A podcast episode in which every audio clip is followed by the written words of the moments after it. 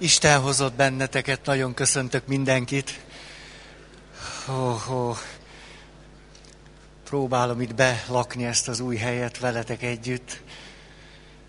Oh, oh, hogy nézem, ott is vagytok.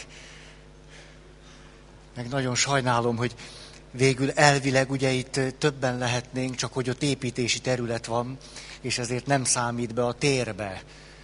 Úgyhogy most itt is körülbelül annyian lehetünk, vagy majdnem pont annyian, mint a másik helyen a teátrumban. Hó, ha, na, belecsapok akkor, folytassuk, amit elkezdtünk a múltkori alkalmakkor, most nem szaladnék nagyon messze, hanem csak egy-két alkalomra, ha visszagondolunk, tulajdonképpen elég érdekes fölismeréseink lehettek. Hét pontban össze is foglaltam ezeket a fölismeréseinket, mert elkezdtünk arra reflektálni, hogy tulajdonképpen miután a nagy témánk az az, hogy megelégedetten és tartósan hogyan tudnánk együtt lenni társkapcsolati szinten, családi kapcsolatrendszer szinten, és nyilván, amit itt megértünk és kidolgozunk, az a többi emberi kapcsolatunkra nézve is nagyon hasznos lehet. Tehát, hogy ez a két eh, kritérium fontos számunkra, hogy megelégedetten és tartósan, hogy mi ennek a titka, mit tehetünk érte, és akkor eh, a néhány alkalommal azt fontoltuk meg, hogy tulajdonképpen amit a boldogsággal kapcsolatban gondolunk, nem érzünk, gondolunk, hogy mi a boldogság, hogyan tudunk boldogok lenni, hogyan tudnék boldog emberré lenni, hogy vajon amit egyáltalán erről gondolunk, az megfelele a valóságnak, a realitásnak, vagy nem. És hét pontban össze lehet foglalni, azért az már elég sok, Ugye erre szokták mondani, hogy a hét bár gombócból is sok, hogy milyen alapvető hiedelmeink, tulajdonképpen téveszmeink vannak arra nézve, hogy mitől vagyok boldog, hogy mit tehetek a boldogságért. Tehát nem tudom, hogy ez kinek mennyire jó hír vagy nem, tulajdonképpen nagyon sok mindent elkövetünk azért, hogy boldogtalanok legyünk. Kifejezetten sokat, sokat. És akkor mondanám egymás után ezeket a szempontokat, amiket föltártunk az elmúlt néhány alkalommal. Legyenek ezek most már összefoglalva. Az első, az első tévedésünk az lehet, hogyha összetévesztjük és összekeverjük azt, hogy boldognak érzem magam, vagy hogy boldog ember vagyok-e. Ha a kettőt összemosom, és tulajdonképpen, tulajdonképpen boldog ember szeretnék lenni minden ember nyilván szeretne boldog ember lenni. És boldog emberként nyilván nagyon jó, ha minél többször átéljük annak az érzését, vagy érzelmét, vagy lelki állapotát, hogy de jó, most boldognak érzem magam.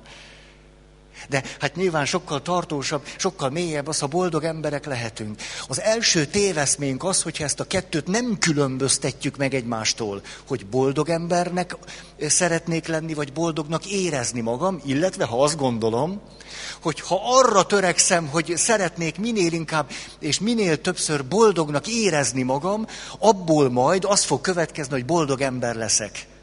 Ugye ez volt az első. Az első téveszménk, hogy nem különböztetjük meg a boldognak érzem magam, és a boldog ember vagyok, és arra törekszem, hogy boldognak érezzem magam, és ez persze sosem fog engem kielégíteni.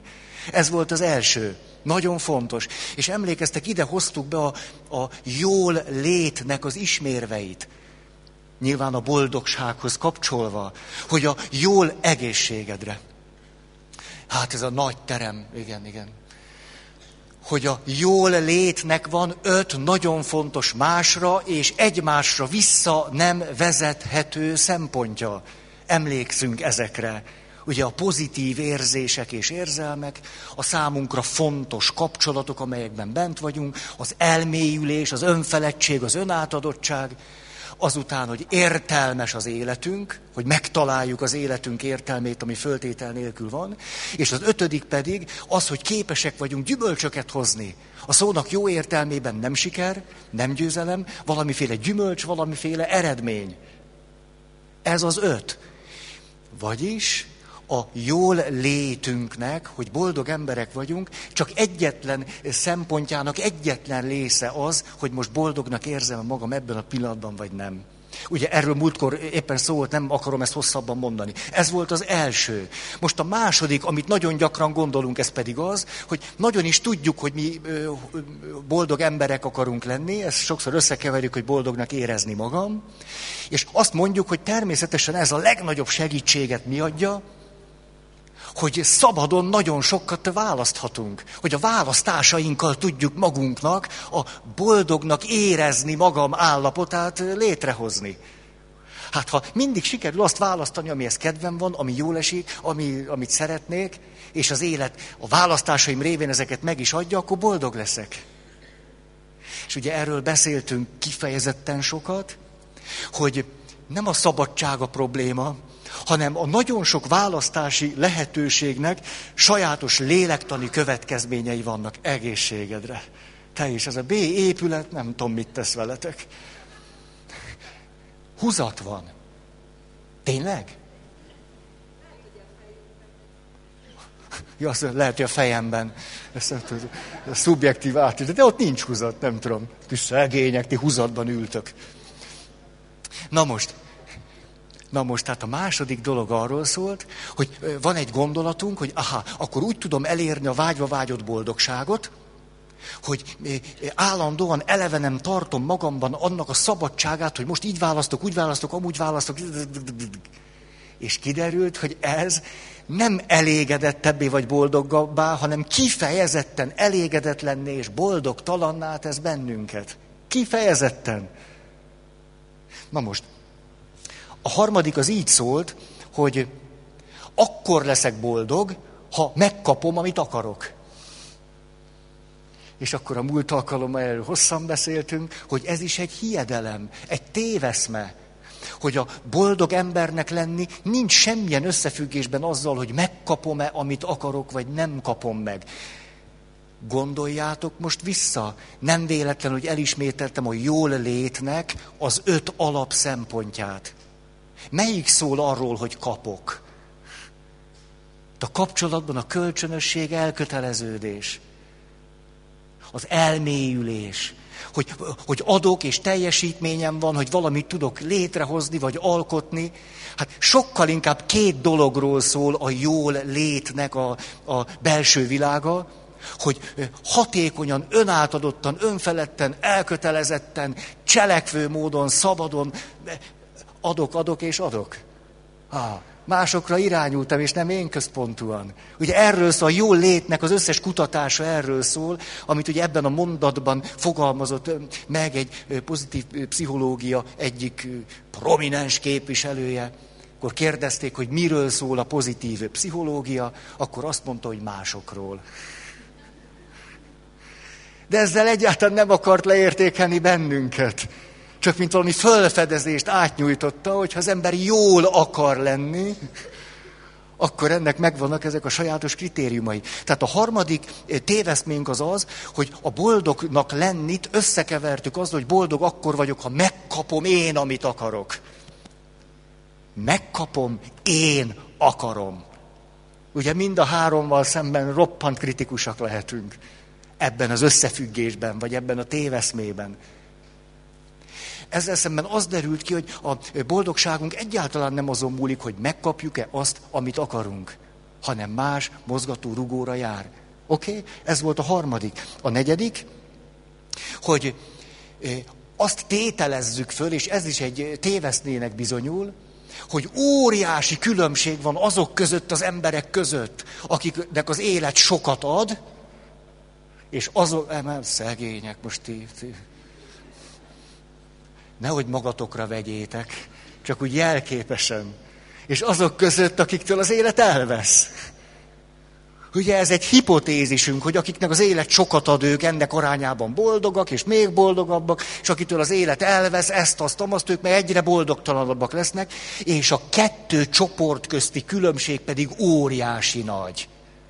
És kiderült a kutatásokból, hogy elhanyagolható különbség van a kettő között emlékeztek, magas lottó nyeremény és deréktől lefelé bénulás. Tehát ez volt akkor, a, ha jól számolom, a negyedik. A negyedik téveszménk, hogy, hogy akiknek megadja az életük, akkor egyre boldogabbak, akiktől elvesz valamit az életük, egyre boldogtalanabbak, és bizony a kettő között nagyon-nagyon nagy különbség van.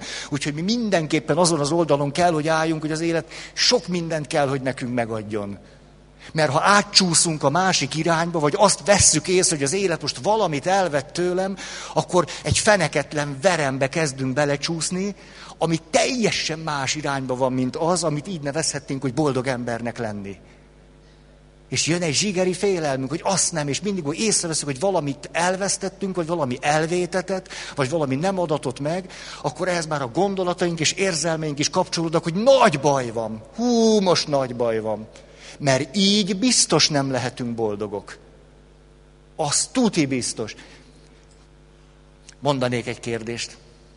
Szoktatok úgy ebédelni, hogy bementek önkiszolgáló? És ott álltok az önkiszolgálónál, és hogyha vannak olyan helyek, ahova sűrűbben jártok, vannak kedvenc kajáitok?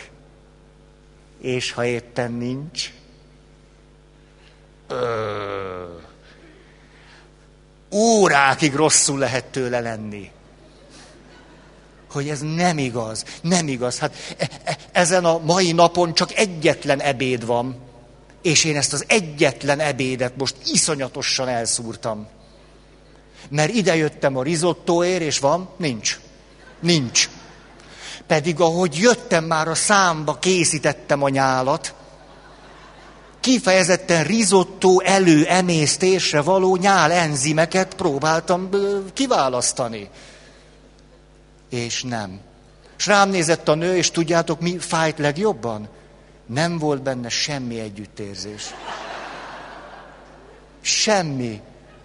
Tehát az én személyes drámámat egy kicsit sem tükör neuronizálta lefele. Semmi. A risotto elfogyott. De hát ezen a kedden egyetlen ebéd van, és én ebben az egyetlen ebédben most nem kaptam meg, amit akartam. Most már teljesen mindegy, van krumplipüré, hasáb, buri. Tök mindegy a hasáb, buri. Hát kit érdekel a hasáb, buri? Hol a rizottóm? Hol? Az én rizottóm, amit én akartam enni, az én nyálammal. Az hol van, az én számba bele. Ó, a legkisebb veszteségek is be tudnak kerülni ebbe a nagyon sajátos, hipotetikus világba. Hogy na most ezt nem kaptam meg, eznek nagyon kell fájnia, ez nagyon rettenetes dolog, és hogy most egy szakadék nyílt köztem és a munkatársnőm között, akivel együtt jöttünk ebédelni, és ő hasábburit akart.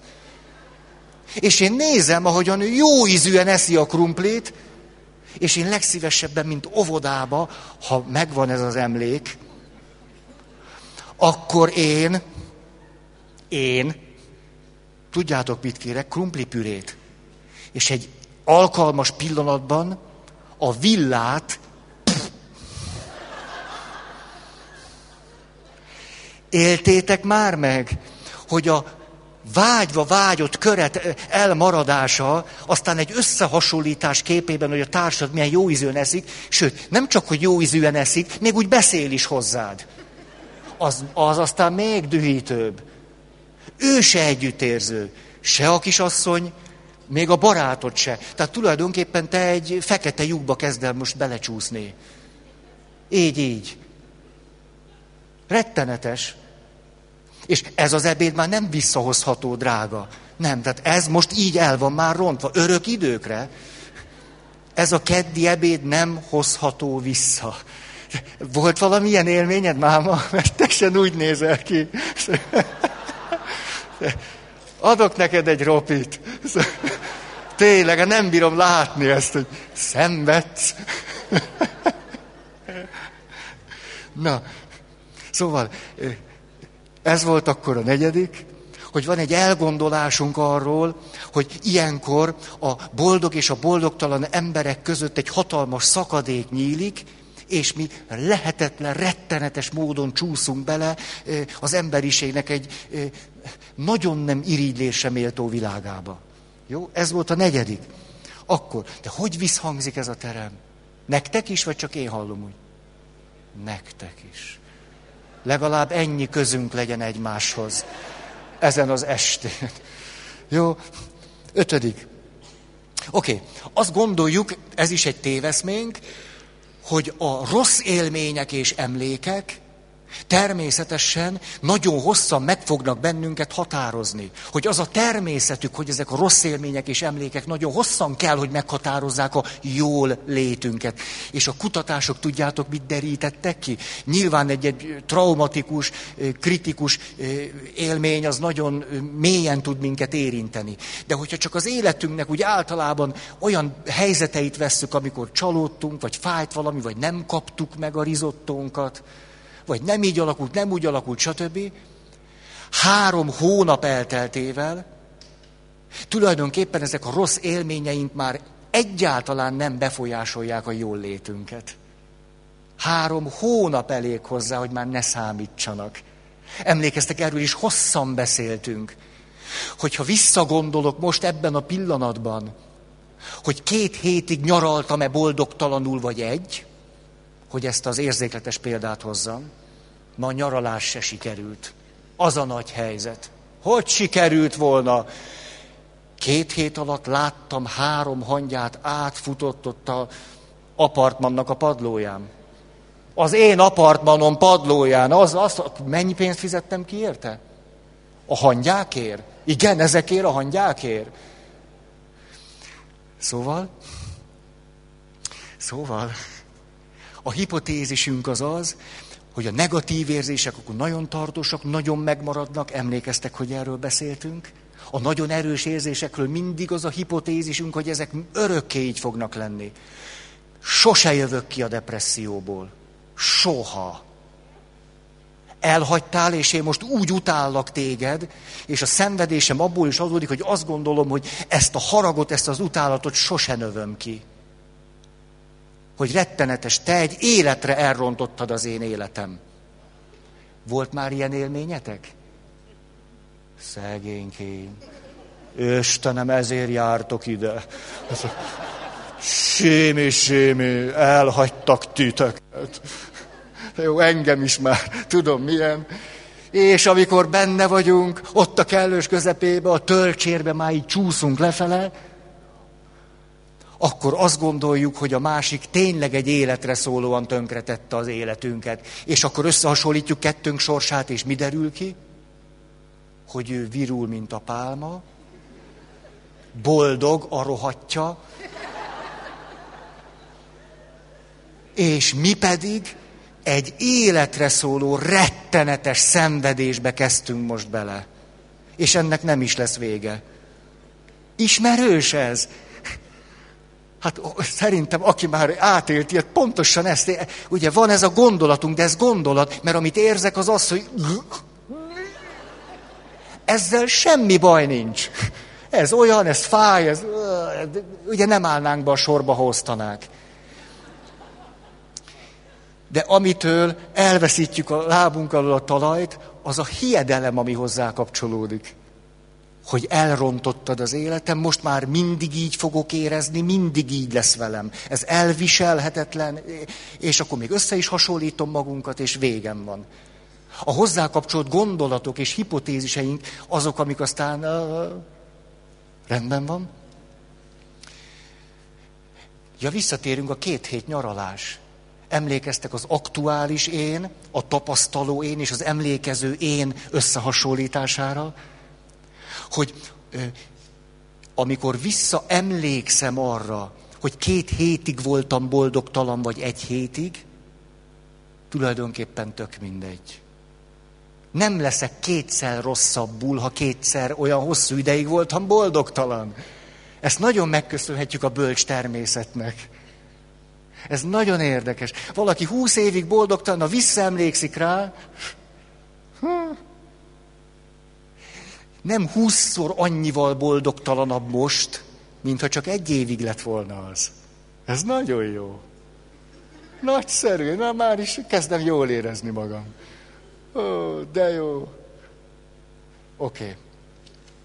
Következő. Ez akkor már a hatos. hogy na akkor megpróbáljuk magunkat kihozni a veremből, azt mondjuk, jó, hát akkor jó, jó. Ezt örülök, hogy sikerült kifejtenem. Gazdagon ide tálaltam nektek, körettel ezt a szempontot, mehetünk is tovább. Tehát akkor elkezdenénk iparkodni, hogy jó, akkor rendben van, akkor tényleg kezdem belátni, lehetséges, hogy van olyan, hogy, hogy boldog embernek lenni, ezért én tehetek is valamit, ó, mennyi téveszmém van, te jó ég. Akkor jön egy következő téveszme, ami meg ezt, azt mondatja velünk, na jó, de hogyha most úgy leszek boldog ember, hogy én így güriztem érte, az nem olyan. Mintha úgy. Az sajnos nem olyan. Szóval az a meggürizett boldogság az mindig egy kicsit sós, egy kicsit könnyízű, egy kicsit szájszagú, az nem. Nem ez a meg, azt nem. És a kutatások azt mondják, hogy nincs semmi különbség a között, hogy valaki megdolgozott a boldogságért a szó jó értelmében, megtanulta, hogy mit tehet azért, hogy boldog ember legyen, és a között, hogy éppen ebben a pillanatban ajándékban kap egy, egy jó, jó érzést, vagy egy lelki állapotot. Nincs különbség. Hm, erre hm. Azt mondja erre egy emberekkel foglalkozó valaki, azt mondta, tudjátok, végül is nagyon egyszerűen össze tudom foglalni, hogy hogy látom ezt a kérdést. A szomorú emberek mindig találnak okot a szomorúságra. Az aggodalmaskodók az aggodalomra, a boldogok meg a boldogságra. Ez mit jelent? Hogy természetesen már az is egy tanulási folyamat volt, hogy egyáltalán megtanultam, hogy milyen az, hogy néha boldog tudok lenni. Ah, hogyan le? Hát miért? Kedves nőtársaim, bennetek most bízom. Hát alaptalanul, de mindegy, ez az én nagy lelkűségem és nagy vonalúságom. Hát egy, egy, egy szerelemben jártas nő, rátok nézek szerelemben jártas nő. Hogy ne tudná azt, hogy a szerelem hogyan tartható ébren? Ah. Hogy hogy lehet az, noj, de tudjátok ezt. Hát cup-cup nektek. Hát hogy ne tudnánk azt, hogy ez nem csak éppen van vagy nincs, hogy hogyan lehet úgy aládolgozni. Oh. Hogy hogyan lehet helyzetbe hozni a pasit. Hát egy szerelemben jártas nő ezer fortéját tudja, hogyan hozza helyzetbe a pasit, és aztán a pasi hogyan nézen csillogó szemmel ő. Jaj, hát a pasikat nem szídni kell, ezt tudjátok. Helyzetbe hozni. És akkor a pasi ne úgy lassan kapcsol, lassan, lassan. Tehát az biztos, hogy türelemre szükség van. Hát Arról nem beszéltünk, hogy azt kivesszük a rendszerből, tehát türelem az fog kelleni. De hogy végre, végre, végre, egyszer csak. Jó, tehát ez volt akkor a hatodik téveszménk, hogy na jó, de ha el is kezdünk dolgozni, az már sose lesz olyan. Soha. Mert hogy itt is akkor két részre oszlik az emberiség. Az egyik oldalon azok vannak, akik csak úgy boldogok. Ők a kiválasztottak. És vannak olyanok, akik keserves, vért, izzadással megdolgoztak az, hogy boldog emberek legyenek, szegények. Ők olyan munkás boldogok. Így, hát, nagyon sajnáljuk őket. Hogy ennyit dolgozta, hogy boldog legyél, de, de sajnállak. Hát akkor inkább egy ilyen spontán boldogtalan élet. Az, az olyan magából jövő természetes te meg egy ilyen megdolgozott boldogsággal, ó, nem irigyellek. Szóval a hatodik az így szólt, hogy azt gondoljuk, hogy na jó, de ha elkezdünk dolgozni azért, hogy boldog emberek legyünk, az már sose lesz olyan. Soha. És jön a hetedik, ezt tudom fejből is. Nagy dolog. A hetedik meg így szól, hogy és egyébként pedig pontosan tudjuk, hogy hogyan kell boldognak lenni, és az alapján élünk. Ugye, és a múltkori alkalommal éppen erről szólt a kutatás, hogy kiderül az, hogy mi nagyon tudatosan, nagyon akaratlagosan előre szegezett tekintettel, fényes homlokkal, és szilárd acélos akarattal, tudatosan olyan választásainkat te- tesszük meg, amelyek a boldogtalanság felé vezetnek. És közben azt mondjuk magunknak, mi pontosan tudjuk, hogy hogyan kell boldognak lenni. Ez volt a hetedik. Azért látjuk, hogy itt tulajdonképpen egy egész rendszer épül ki bennünk. És azt gondoljuk, hogy jó irányba megyünk, tudjuk, hogy kell boldognak lenni, és nem értjük, hogy mi a szösz van velünk. Hogy van most akkor az, hogy ide kell jönnöm keddenként? Annyi jobb dolgot is lehetne csinálni. Nem. Hát annyi, de ez jó, jó, ez annyi sokkal jobb dolog is van az életben. Ez volt akkor a hét hiedelmünk, téveszménk, ami a boldogságra vagy a boldogtalanságra vonatkozik. Egy-kettő is elég lenne, de van belőle hét. Ezért nem túlzó az az állítás, hogy tulajdonképpen egy boldog tudatlanságban kifejezetten tudatos erőfeszítéseket teszünk, hogy boldogtalanná váljunk, és közben azt gondoljuk, hogy éppen tudjuk, hogy mi kell a boldogsághoz, és abban az irányban megyünk. Ez, ez, ez az összefoglalás azért, hogy örüljetek. Mikor valamire rácsodálkozunk, akkor is, hogyha ez azt jelenti, hogy jaj, te jó ég! Számomra egyáltalán nem elkeserítő. Úgy meg tudok örülni annak, ha rájövök, hogy mit szúrtam el. Ha csak egy pici önbecsülésünk van, ha csak egy kicsit is azt tudjuk mondani, hogy, hogy na ez javamra lehet. Nem az derült most ki ebben a hét pontban, hogy mennyire hülye vagyok, hanem hogy na hát mi emberek, háj, de érdekesen működünk. Ó, hát hogy van ez így általában velünk? De jó már most, hogy erre rá lehet nézni. Rendben. Ez volt a hét pont. És akkor belekezdtem abba, ezt nem akarom hosszan mondani, csak szeretném, ha tudnátok. Ha pontosan ez olyan, hogy álmomba fölébredek, akkor is le tudok írni legalább tíz pontot a pozitív kommunikáció elemeiről. Ezt ezért mondom el. Hogy ez, ez, ez fölébredek, és már is gondolkozás nélkül tudom mondani az elemeket. Ugye ezekről volt szó, saját tartalmak nem sértő kifejezése. Kettő, egyenes és nyílt megnyilatkozások. Három, a verbális és a non-verbális közötti egység. Ezt is minden évben el szoktam mondani, hogy a legtöbb ember összekeveri a nonverbális kommunikációt a metakommunikációval. A kettő nem ugyanaz, ugyanis a verbális kommunikáció és a nonverbális kommunikációt fölülmúlja egy másik, egy meta szinten a metakommunikáció. Oké okay, ez? Tehát a verbális és a nonverbális kommunikációm mögött, előtt, fölött, alatt és benne vannak metakommunikatív jelzéseink és üzeneteink. Ez, ez is nagyon fontos. Az, hogy én itt hadonászok, annak semmi köze a metakommunikációhoz. Azt tudjátok, hogy a kommunikációs üzenetnek hány százaléka, amikor beszélünk, a verbális rész? Ez a biztos kevés, ez egy biztos jó válasz. Igen, jó válasz. Úgy van, 7-8 százalék. Így kell tudni a szakirodalmat. Ez igen. Következő alkalommal nem kell, hogy gyere. 7-8 százalék. Annyi csak.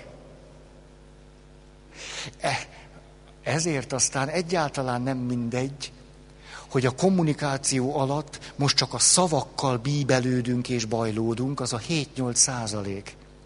Vagy pedig, hogy, vagy pedig, hogy éppen amiről most beszélünk, hogy mi az érzületem, hogy mi a hozzáállásom, hogy hogyan látlak téged, hogy milyen szemléletmóddal vagyok, hogy milyen mély meggyőződések élnek bennem te rólad. ezek a kommunikáció metaszintjén ugyanúgy átmennek, mint az, hogy most ezt mondtam, vagy azt mondtam. Ezért ez is egy illúziórikus dolog, hogy ja, hát akkor kicserélem a szavakat szép szavakra, és akkor minden meg fog változni. De hát még akkor a 93 százalékkal csináltunk valamit. Az, ahogyan, ahogyan a testtartásom árulkodik arról, hogy most figyelek-e rád, vagy nem. Ezt rögtön levesszük. Hát mondod, hogy igen, figyelek, és közben főzöl. A férfiaknak nem már tudni, hogy a nők több felé is tudnak figyelni. Ezt ugye tudjátok. Pedagógusokat tanítanak arra, hogyha az osztályban a fiúk és a lányok ülnek a tanteremben. És öm, azt mondja, hogy Marika, és a Marika ír valamit, és azt mondja, hogy igen, tanárnő, akkor a Marikához nyugodtan lehet beszélni, mert tud írni, meg hallgatni egyszerre. Peti! És ha Peti kinéz az ablakon, meg kell várni, míg rám fókuszál. És amikor meggyőződtem róla, hogy a kezével, a testével, a lábával és mindenével én, én rám, akkor érdemes elkezdeni beszélni. Ezt azért tudom, kedves nőtársaim. Ti abból indultok ki, hogy a férfi talán hasonlít hozzátok, hát úgy helyjel, közzel. És ezért, amikor ő éppen ö, filmet néz, olvasgat, főz, és ti elmondjátok életetek három fontos kijelentését, amire rájöttök, tudjátok, mire fog emlékezni? Arra, hogy hogy vágta össze a krumplit azt nagyon jól meg fogja tudni mondani, hogy hogy szerette volna, hogy milyen módon vágódjék föl. De amit mondtok, se kép, se hang. Jó, ezt olyan sokszor, ez fontos elmondani. Mikor egy férfi olvas, megsüketül. Ezt a nők ezen mindig derülnek, hát azt nem hiszem el. Egy normális férfi, egy ilyen, megsüket, megsüketülünk. Belemélyedek, és már nem is vagyok itt. Rendben. Következő. Mások érzelmi állapotának megértésére törekszem. Hát most vagy megérzem, vagy nem, vagy tudok vele együttérző lenni, vagy nem, de arra törekedhetek, hogy próbáljam megérteni, hogy tulajdonképpen milyen érzések lehetnek benne. Hát én abból, amit látok, megérthetem, hogy te félsz. Ezt még akkor is megtehetem, ha nem vagyok veled együttérző. De úgy kívülre, hát ez az ember fél. És a pozitív kommunikációnak az eleme, hogyha az érzésre tudok válaszolni. Ugye az érzelmi kommunikáció, az érzésre is tudok reagálni, nem a szavakra, az érzésre és az lelki állapotra. Ha erre adok visszajelzést, ki nem mondott tartalmakra adni visszajelzést, ami a 97%-ból jön. Hát látom, ahogy szorongsz, nem kell, hogy mondjad, ma szorongok este, Feri. Hát ez elég munkás lesz akkor neked velem élni. Hogy ezt mindig el kell mondani, hogy ma szorong. Most félek, Feri. Most örülök, Feri. Hát, hát csak látom, nem? Tehát érzésre válaszolni, reagálni, ki nem mondott tartalmakra, de kifejezett tartalmakra reagálni és válaszolni. De nagy dolog ez hogy ezek segítenek bennünket. Jól van? Így megyünk előre. Azt mondja, másikhoz igazodó nyelvi stílus. A szószékről vagy ambótól elmondott beszédeink kritikája. Hát sokszor egy olyan nyelven beszélünk, amit épeszű normális ember nem használ sehol. Tehát azt mondjuk, hogy Jézus itt van, Jézus él, Jézus mindenki, Jézus téged most meg akar szólítani. Na most mit szólnátok, én ilyen előadásokat tartanék? És közben ezt egy olyan nyelven mondjuk el, amilyen nyelven nem szoktunk beszélni. Mert az vagy pátoszos, vagy költői, vagy arhaikus, ilyen múlt századi betétekkel. Hát ki szokott úgy beszélni? akkor döbbenetes különbség lesz mondjuk a kimondott tartalom, Isten itt van, Isten szeret, most itt döntsél Isten mellett. És közben pedig egy olyan nyelven mondom, ami azt a üzenetet hordozza, hogy száz évvel ezelőtt volt így. Csak én itt maradtam. Ilyen relikvia vagyok magam is.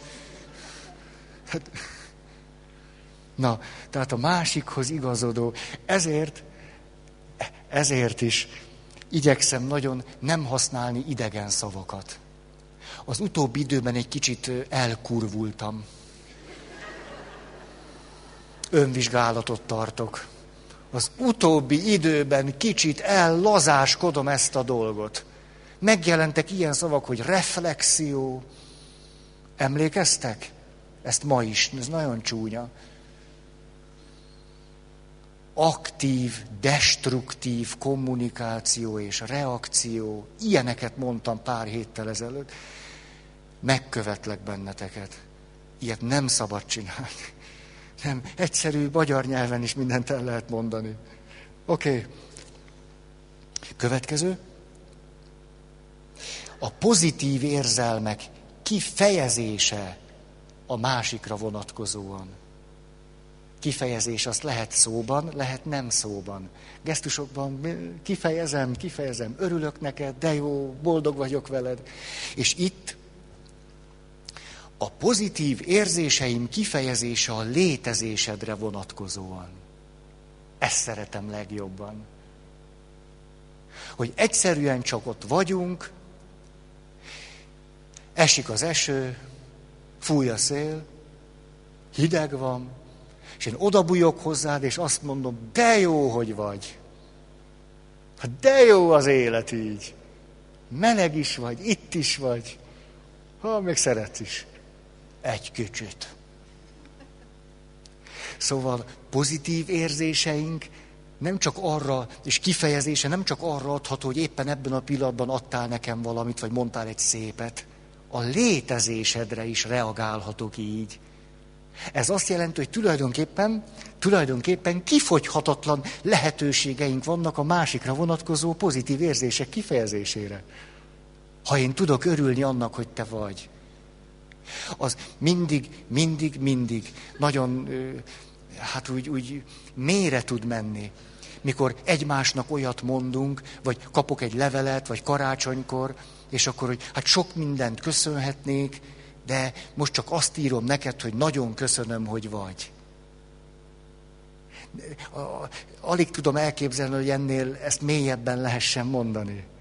És tulajdonképpen érdekes ez. Hát most köszönöm, hogy vagy, csalódott is lehetnék. Jó, és, és, és mit csinálok? De mégis azt gondolom, nyilván mind a kettő jó és fontos, hogy konkrét dolgokra kapunk visszajelzést, de hogy erre is, a puszta létezésünkre. Na jó, nem. Rendben?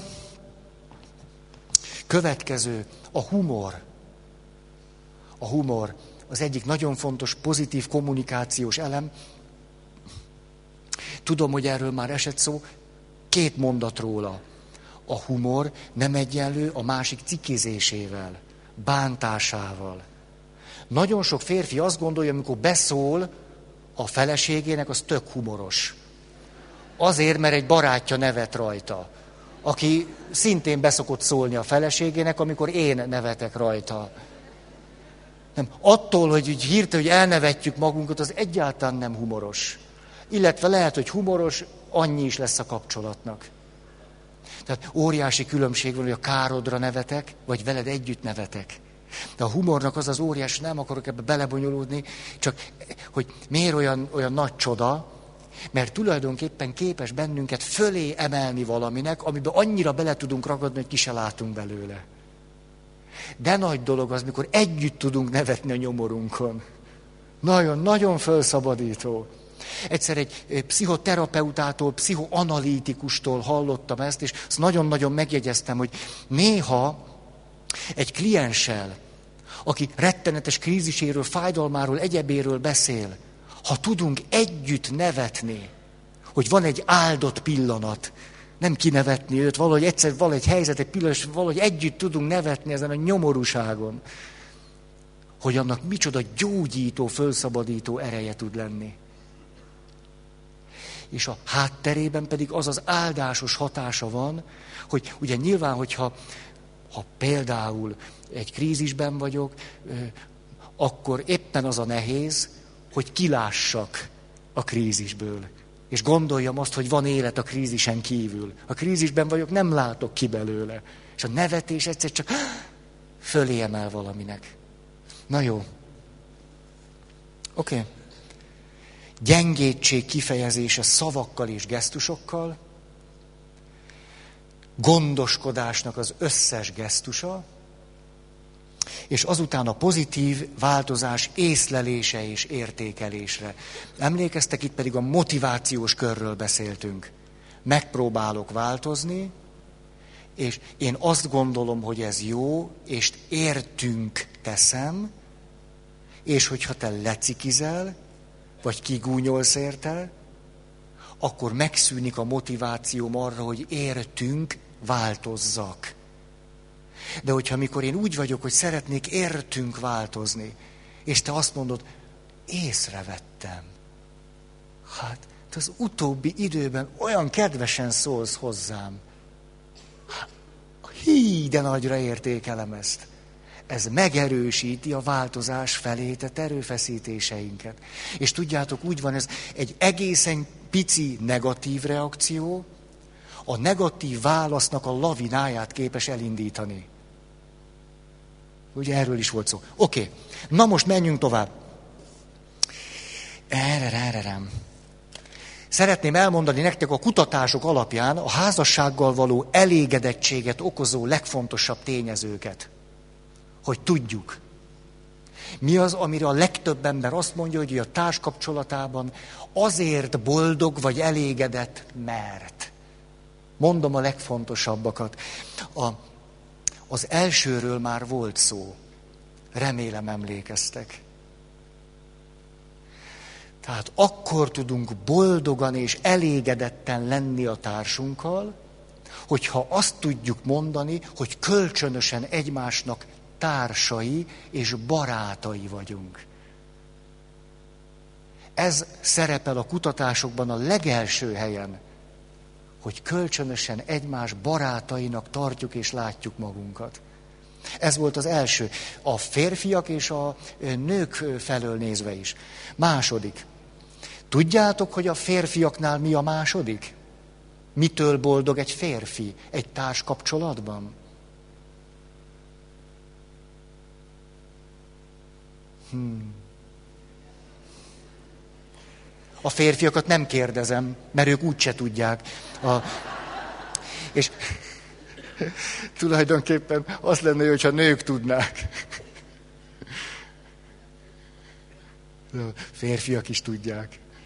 Hát ők válaszolták, tehát csak tudják. Itt is le fog lepleződni egy hiedelem, egy téveszme. Nem szép az, hogy a férfiakról úgy beszélünk, hogy ö, érzéketlenek, fatuskók, a nemi szervük után lopakodók. Ugye így, így szoktuk. Mi haszna, gépezetek, érzéketlenek, ugye körből így. És ha a férfiakat kérdezzük, hogy mitől vagy boldog a társkapcsolatban, a férfiak a vártnál emberibbnek bizonyulnak. Sokkal emberibbnek. Mert a férfiak először azt mondják, ha, ha tudsz a barátom lenni. Rád nézek, Brünnhildám. Jaj, kitaláltam a férfi párját. Brünnhild. Hmm. Így fogom mostantól fogva használni. Megvan a párja. Szóval a férfi azt mondja, boldog tudok veled lenni, ha a társam vagy, és a barátom. A második, a férfiak azt mondják, mert a nők mást mondanak.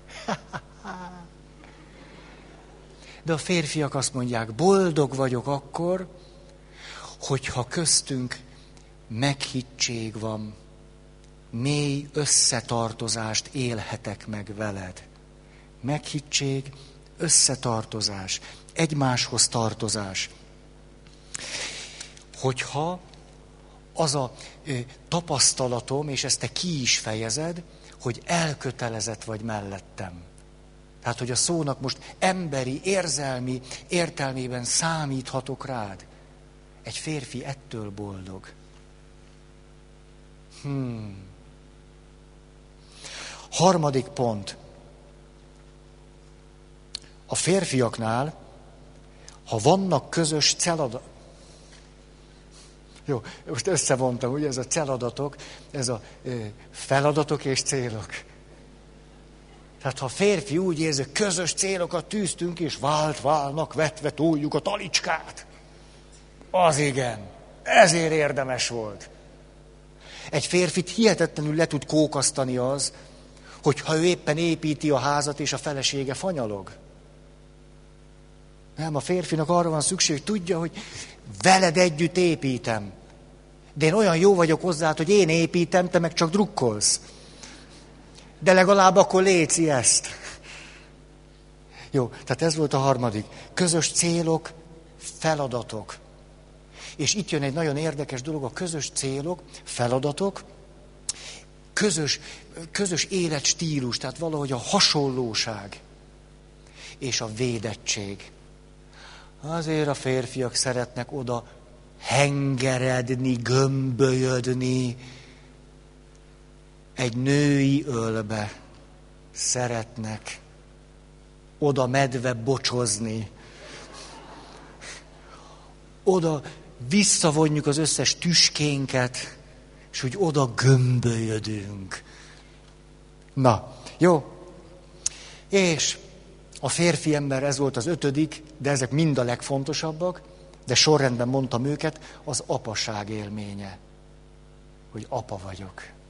Emlékeztek a férfire két évvel ezelőtt a Hudson folyó felé. Egy mély szomorúság vett erőt rajtam, nem fogom látni a gyerekemet fölnőni. Rájöttem, mi az életem célja, jó apa szeretnék lenni. A kutatások azt mutatták, hogy a férfiak sokkal emberibbek, mint ahogy azt a nők gondolják. Még annál is emberibbek, hogy mi gondolkodunk magunkról.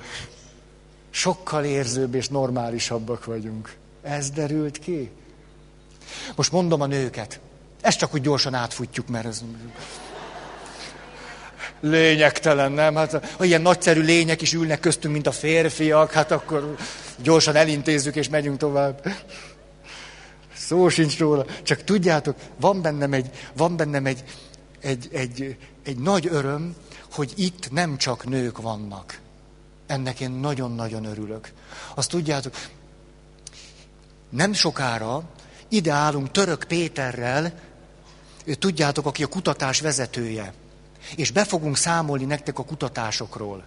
Minden, minden elmondjuk, hogy mi derült ki. Meg akarjuk ezzel is köszönni azt, hogy kitöltöttétek a, a, az adatlapot, vagy tesztet, nem teszt az, hanem kérdőívet. El szeretnénk mondani, hogy mi derült ki rólunk. Nagyon érdekes. Nagyon. Én már tudom. És hogy az külön örömet okoz nekem, hogy körülbelül a két-harmad, egy-harmad arányban itt férfiak is vannak. Óriási. Ez nagyon nagy dolog. Nagyon. Szóval, Zimbárdótól hallottam egy előadást. Ezt most közbevessem? Közbevetem? Ne. A nők, itt téged érdekel, hogy mi van veletek, ugye? Jól, jól, jól gondoltam? Jól akkor utána elmondom, hogy ne fájjon neked a türelem hiánya. A jellembeli apró kis karc. Na szóval, jó, akkor a feleségek, és utána elmondom, mit mondott Zimbárdó a férfiakról. Azt mondja, na azért ne örüljünk olyan sokáig. Na, a feleségek, mitől boldog egy feleség? Hmm. Első.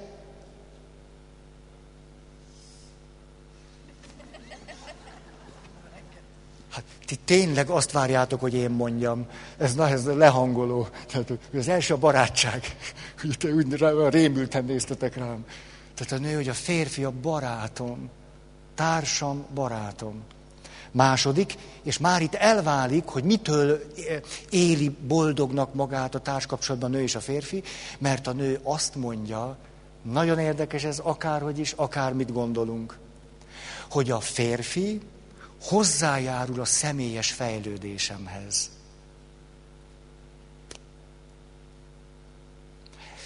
Milyen mély az a kulturális örökség, ami a nők alávetettségének még a sodra, még a múltja, még a háttere. Hiába vagyunk 21. század. A 21. század elején is nagyon sok nő még mindig hordozza magában annak a kulturális hullámverését. Hogy 50 évvel ezelőtt még örült hettetek, ha szavazni lehetett. Hogy Svájcban, ha jól emlékszem, a 70-es években adták meg a nőknek a szavazati jogot. Ugye valahogy így van. 60 valahányban? Pont ott voltál, ugye, mikor, és épp, mikor adták, ott rögtön te kaptál is bele, el, elcsíptél egyet. Jó. Szóval ne, az emberi lélek az a sokkal lassabban változik, mint ahogyan a kultúrát tudjuk változtatni. Ezért ez a férfiaknak volna érdemes nagyon tudni. Igenis a legtöbb nő, főleg azok, akiket azért vettél el, mert olyan női még. Tehát, hogyha a vállalat igazgató nőjét vetted el, hogy neked ne kelljen annyit dolgozni, akkor hagyd a csudába az egészet. De, de tényleg, de hogyha te még egy olyan nőt vettél el, aki, aki úgy, úgy tehát a, a, akinek a melle nem egy stratégiai eszköz, igen, igen, tehát hogy még úgy láttál a nőbe valamit, ami, ami úgy más, mint te, tehát ha te még egy ilyen arhaikusabb férfi vagy, hogy úgy rácsodálkoztál, akkor de fontos, tudja, hát ez jó, ez jó. Jó, ezt majd elmondom, ez a férfiak, látod, nem tudtam elmondani, és így beszorult nekem, most itt van valahol, ez nem, csak úgy mutatom neked, hogy milyen az, mikor úgy valami beszorul. Na, hogy, hogy de fontos lenne nekünk férfiaknak tudni, hogy miközben lehet, hogy rettenetesen zavar minket a feminizmus, Férfiakat általában zavarja. Főleg az a harcos, az a... Igen, ez a fütyilevágós feminizmus. A...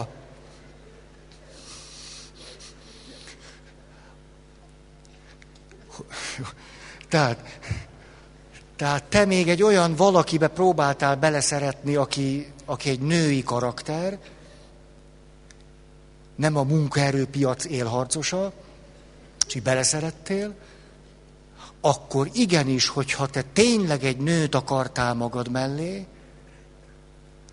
akkor nagyon fontos, hogy tudd, hogy az ő boldogságához nagyon is hozzá tudsz járulni azzal, hogyha az ő személyes kibontakozását társként támogatod. Már megint milyen hülye ötlet ez. Ugye mondja sok férfi. A nők olyan aranyosak szoktak lenni, olyan finoman, kedvesen, hogy próbálják, ilyen, ilyen bedobják. Nem az, hogy nesze, a férfi mondja azt, hogy nesze ezt a szagod meg. Nem, a, a nő úgy csinálja, csak úgy oda, oda helyezi. És akkor olyan, de érdekes az illat. De mi ez? Hogy és akkor a nő kapott teret, hogy elmondja. Jaj, tudod, drágám, hogy az jutott eszembe, csak hogy persze munka közben nagyon dolgoztam sokat, és csak úgy fölvillant, és aztán megint dolgoztam, sok pénzt fogok hazahozni. Hogy úgy el, elmennék egy, egy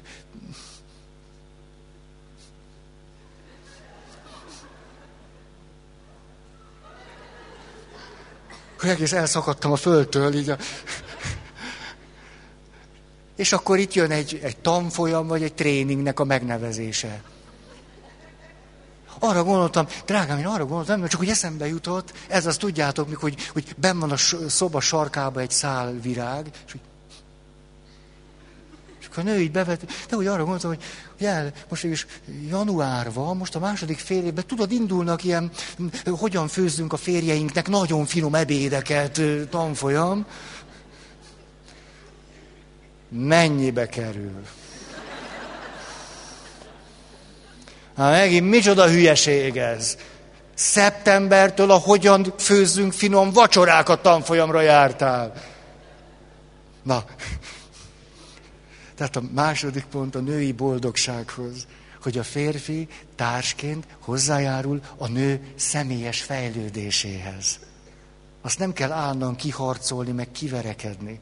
Hogy a férfi tudja, a nő ott kezd kibontakozni, de persze, ha társ és elkötelezett, tik-tik-tik-tik, tehát nyilván egy rendszer részeként beszélünk erről, vissza fog jönni. A nő ki fog virulni, nagyon szeret főzni, egyre jobban főz. Lehet hívni a haverokat. Jó. A harmadik, ami a nők boldogságát hozza, az érzelmi támogatás. Nem egyszerűen csak, tudod, hogy számíthatsz rám. Jaj, hát a férfiaknak tudjátok, mi, jaj, ezt el, jaj, tehát a nők azt tudják, csak mi férfiak nem szoktunk rá reflektálni. Hogy mi férfiak, hogy, a nő már provokálja a férfit. De most mondd meg, mondd meg, hogyha az se jó, meg ez se jó, akkor, akkor miért pont engem vettél el? És akkor végül azt, azt mondja a férfi, jó, hát nem véletlen, hogy téged vettelek el. Nem véletlen. Ez kifejezetten gyakran, hogy szerinted véletlen, az még jó, amikor kérdik. Szerinted véletlen akkor, hogy elvettelek? Hogy lehet ilyen hülyeséget kérdezni? Véletlen? Ez nem érzelmi támogatás. Ez csak egy, egy lépés a megértés felé. Nem, nem néztem le senkit, csak... A negyedik pont az, amit a legtöbb férfi gondol, hogy a nőnek ez kell.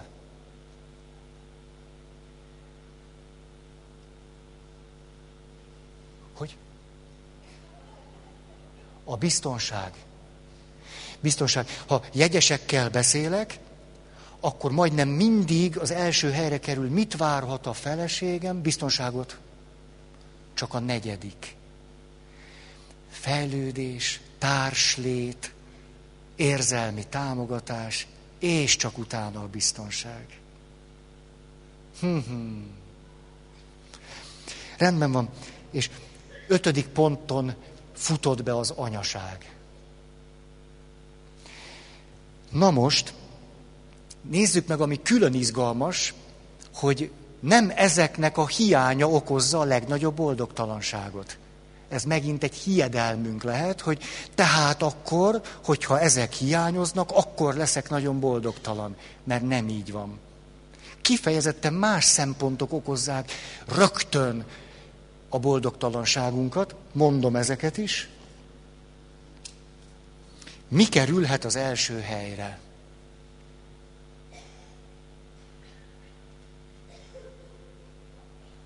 Csak várok egy kicsit, hogy nem kell mondani, csak hogy hát, ha eszetekbe jut valami jó. És miért ne jutna eszetekbe? Hm. Mitől vagytok boldogtalanok? Hm.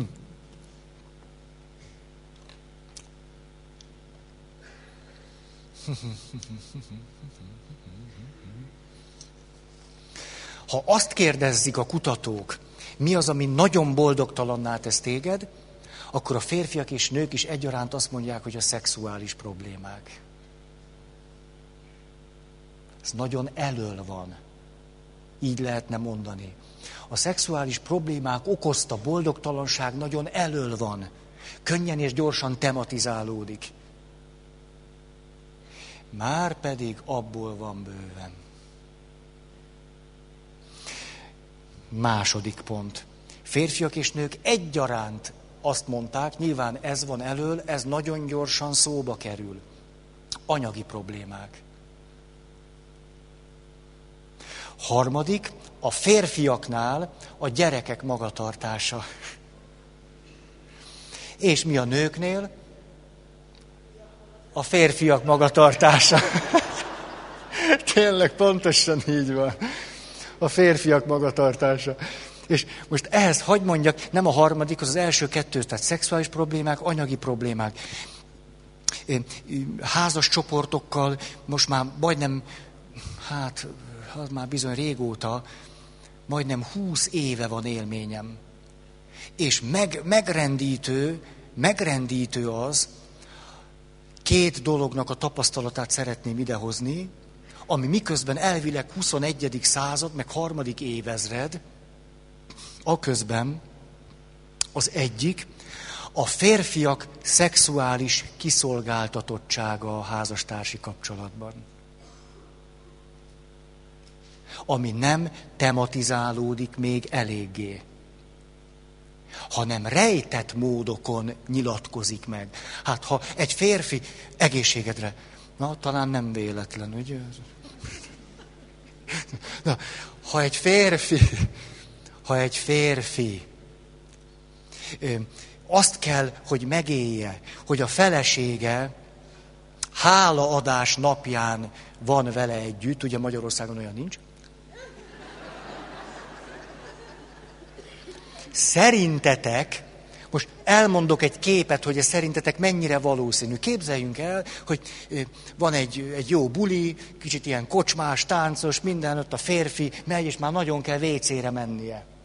És képzeljük el azt a jelenetet, hogy a férfi bemegy a vécére, ki lehúzza a sliccet,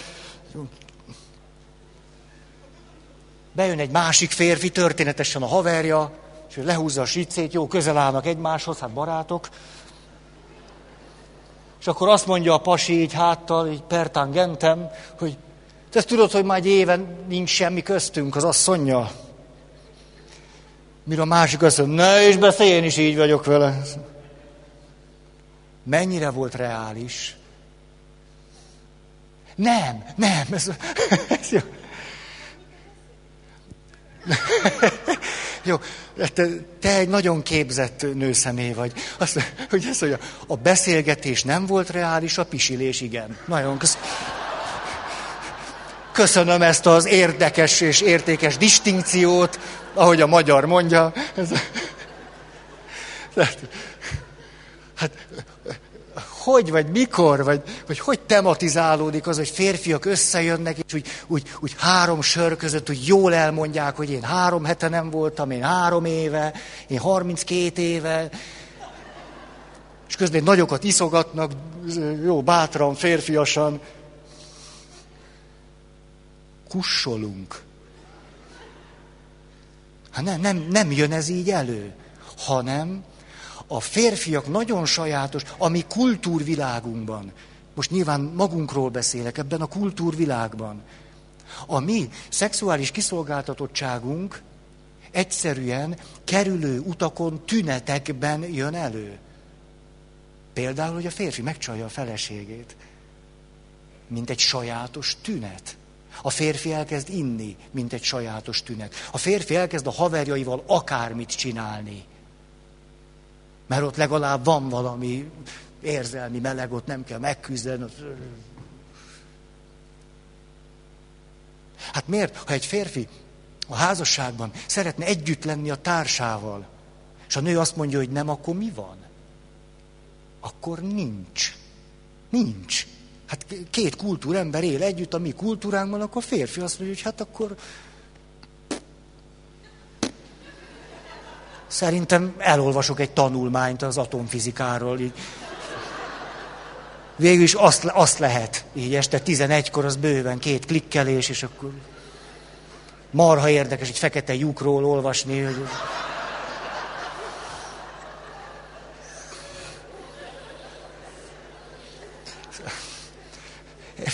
egy mentségem van, erre nem készültem. Tehát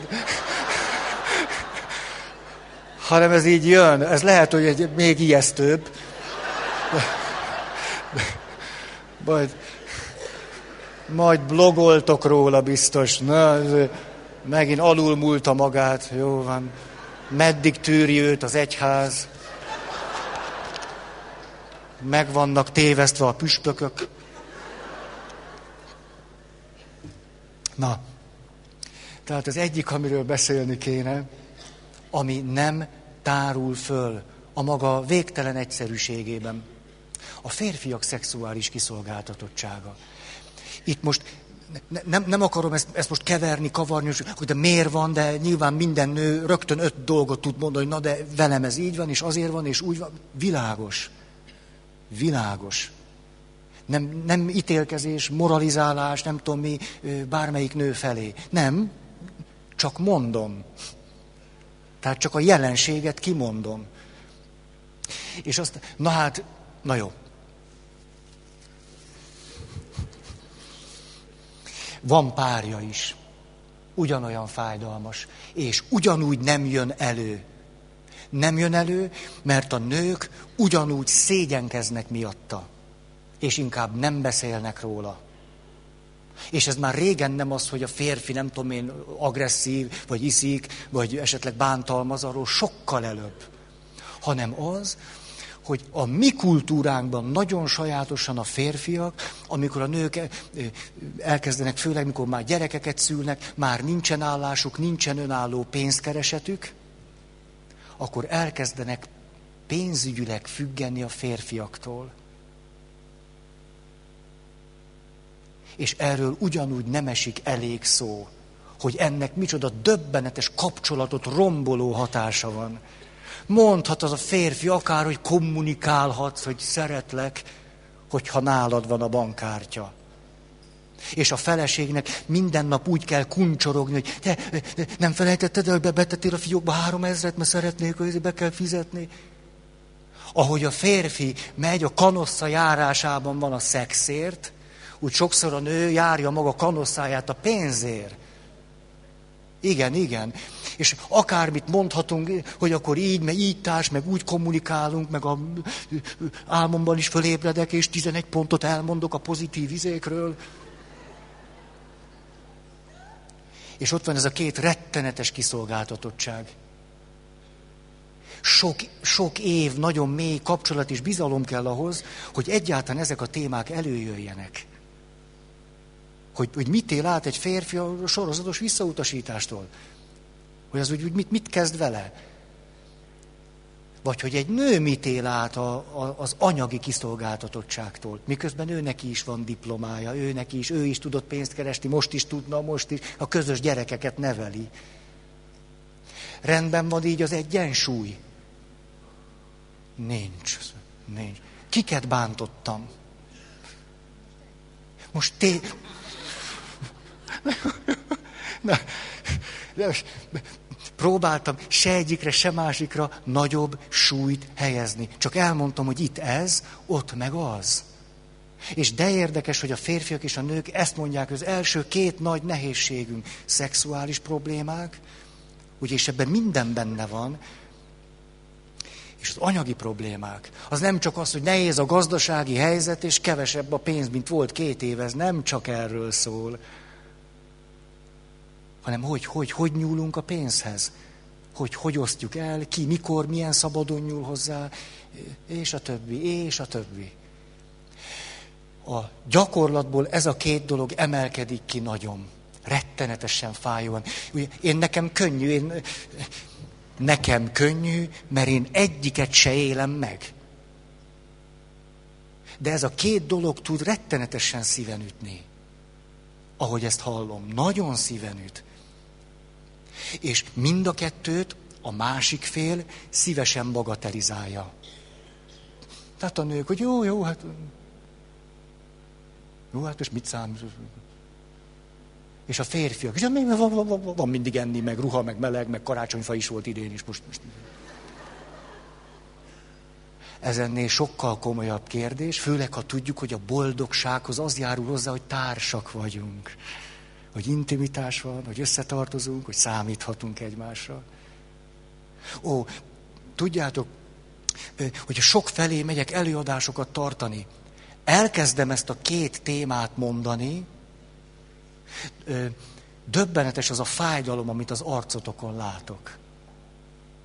Látom az arcotokat, de nem úgy, hogy úgy, úgy látom, hogy látszik, hogy fáj nektek is hogy úgy megy, megy, megy az élet, ú, hogy ez hogy volt, és lá, látom az arcotokat.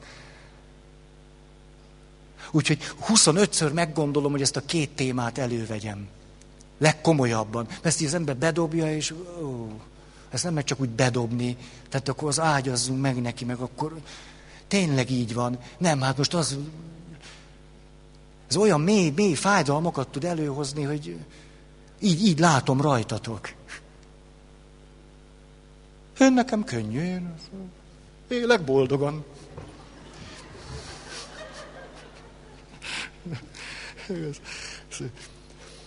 Na most, ez volt az elégedetlenséget okozó tényező. Hát most, hi? Itt az idő. Nem. Nem. Hó. Akkor elmondok egy történetet a végére.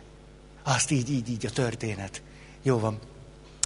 Hallottam, hallottam egy előadást, egy filmrendező, ott, ahol ő él, ott neves filmeket készít, Cannes Filmfesztiválon díjnyertes alkotása volt, és a többi, és a többi. A családi házukban élt, és a családi házuk porrá égett. És ő ráadásul egy olyan gyűjtögető pasi volt. Tehát filmek, kópiák, egyetlen példányok, fényképek, fotók, családi képek, levelek, levelezések, minden ott volt a házban, és két-három óra alatt porrá égett neki minden. Egy férfi, aki több mint 60 éves. És nyolc nappal utána egy előadáson a következőt mondta. Mikor végül elkezdtem fotózni a üszkössé vált háznak a romjait, és kiteregettem a még valamennyire megmaradt fotókat a földre,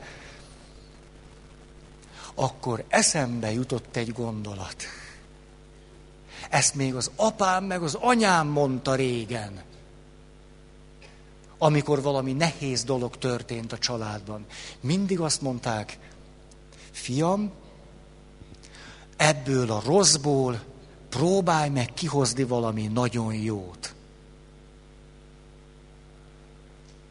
Ebből a rosszból most hozzál ki valami nagyon jót. A nyolc nappal ezelőtt vesztettem el mindenemet, házastól, emlékestül, az életművemestül, mindenestül. És ez egy nagyon fontos gondolat, amit szeretnék most különösen is kimondani. Ez pedig az, hogy a boldogságnak, vagy a boldoggá levésnek van egy praktikus kulcsa, nem az egyetlen, meg nem tudom, de egy fontos kulcsa, ez pedig az, hogy tudok megfelelő dologra, szempontra fókuszálni, összpontosítani. Ez a férfi, amikor nyolc nappal az minden vagyonának, mindenek az elvesztése után azt mondja, mikor ott álltam az üszkös romoknál, eszembe jutott apám és anyám, akik otthon azt mondták, hogy ha valami rossz, ebből most valami nagyon jót kellene kihozni. Ez a férfi elkezdett erre összpontosítani. Ez a férfi egy boldog ember. Boldog ember. Nyolc nappal a minden elvesztése után is boldog ember, és egyre boldogabbnak is fogja érezni magát. Most persze ez nagyon fájhat neki, a veszteség az veszteség. De a, a veszteség átélésének az óráiban már is elkezdett valami nagyon jóra összpontosítani. Az első lépés ilyen értelem most a gyakorlatiasak szeretnénk lenni, hogy megtanulunk tudatosan valami olyasmire összpontosítani, ami, ami segít bennünket abban, hogy reálisan, reálisak maradjunk, és közben boldog emberré tudjunk válni. Olyasmire összpontosítok. Ha csak úgy hagyom, most így, most úgy. Á. Ugye a második pont a, abban a gondolatsorban a jól lét elemei az elmélyülés. Az elmélyülés mivel kezdődik? Hogy tudok összpontosítani valamire, ami növel engem. Összpontosítani. Na jó. Hmm.